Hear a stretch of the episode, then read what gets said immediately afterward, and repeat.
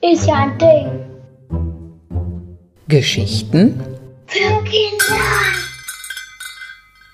Hallo, mein Name ist Marlin Schubert und ich arbeite im Badischen Landesmuseum. Ich zeige euch heute ein Gefäß aus der Antike.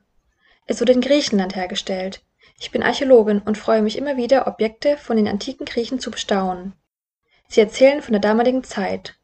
Auch dieses Gefäß hat eine ganz besondere Geschichte. Aber erstmal, was ist das für ein Gefäß? Das Gefäß wird Krater genannt. Die alten Griechen haben solche Gefäße aus Ton getöpfert. Dieser Krater ist über 2500 Jahre alt. Der Töpfer hat sich sehr viel Mühe gegeben, ihn zu bemalen. Aber was haben die Griechen mit dem Krater eigentlich gemacht? Für große Feiern hat man Wein und Wasser darin gemischt.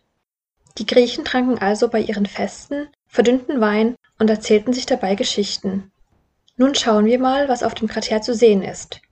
Auf den ersten Blick ist es gar nicht so einfach zu erkennen. Es ist ein Widder. Das ist ein männliches Schaf. Unter dem Widder hängt ein Mann. Das ist schon sehr ungewöhnlich. Das Bild erzählt eine Geschichte über Götter und Helden der alten Griechen. Ein großer Geschichtenerzähler der damaligen Zeit war Homer. Dieser Homer hat viel über den Helden Odysseus aufgeschrieben. Abenteuer und Heldengeschichten mögen wir heute auch noch, oder? Odysseus ist auch der Mann, den du hier auf dem Krater siehst. Und die Geschichte dazu geht so.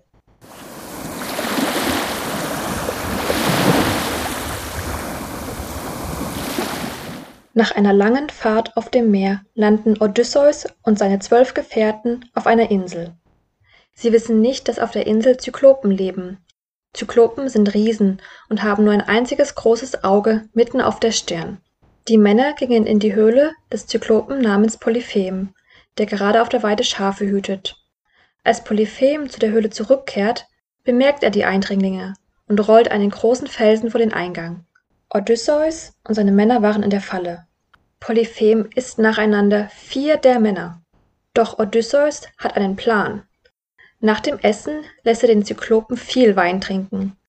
Der betrunkene Polyphem fragt nun Odysseus nach seinem Namen. Odysseus verrät allerdings nicht seinen richtigen Namen, sondern er sagt, sein Name ist niemand. Polyphem fällt in einen tiefen Schlaf. Das ist die Chance für die Männer. Sie blenden Polyphem und stechen ihm einen glühenden Pfahl in das Auge. Polyphem schreit vor Schmerzen und ruft um Hilfe. Niemand habe ihn geblendet.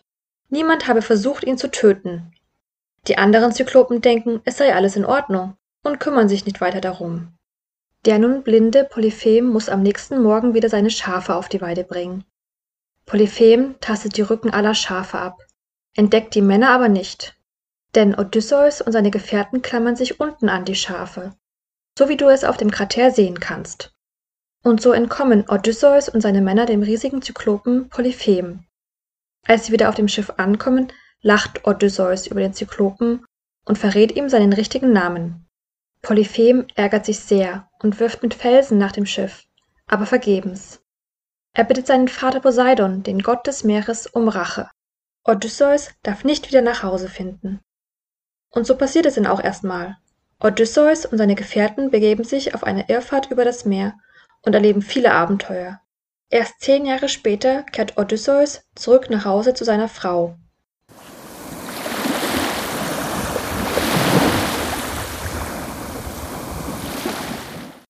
Was für ein Abenteuer! Im Museum begegnen euch noch viele weitere solche Geschichten. Ich hoffe, wir sehen uns bald dort.